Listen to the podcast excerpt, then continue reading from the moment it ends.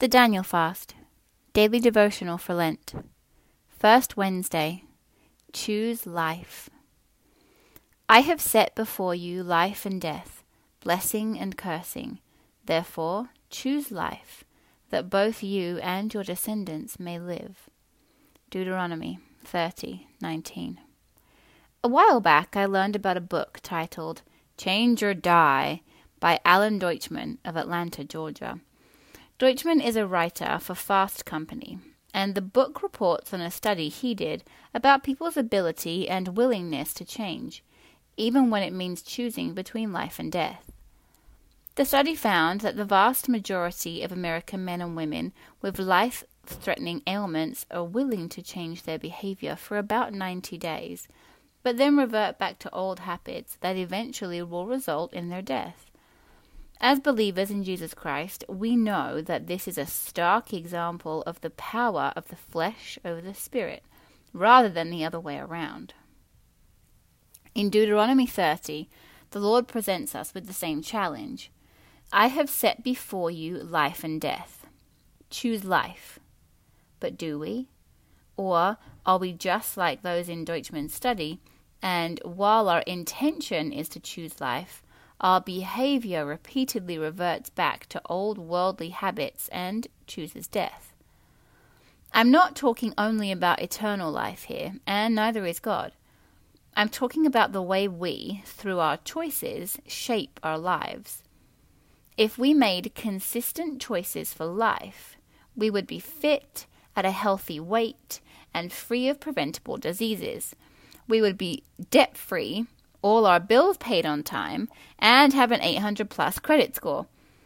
Our spiritual life would be awesome, our prayer life powerful, and our witness to the world enormously attractive. Our marriages would be strong, our family relationships healthy, and our churches centers for physical, emotional, and spiritual healing. The sad news is that the body of Christ may be heaven bound, but still very stuck right along with our worldly neighbors in the clutches of earthly challenges. Why?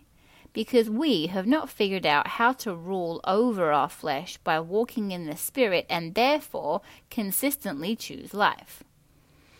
During the Daniel fast, we each are confronted several times a day with ruling over our flesh.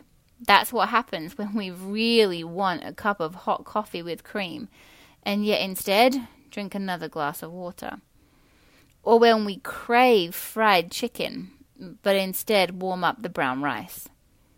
Or would love a Jamoca almond fudge ice cream cone and instead bite into an apple. The truth is, we have what it takes in us to rule over our flesh. We can call on our helper, and he is right there.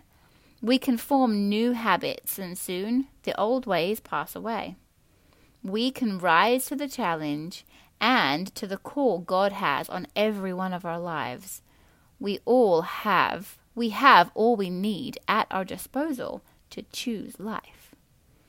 The book title, Change or Die, seems stark, but it's really just a blunt way of saying the exact same reality God puts before us in Deuteronomy 30.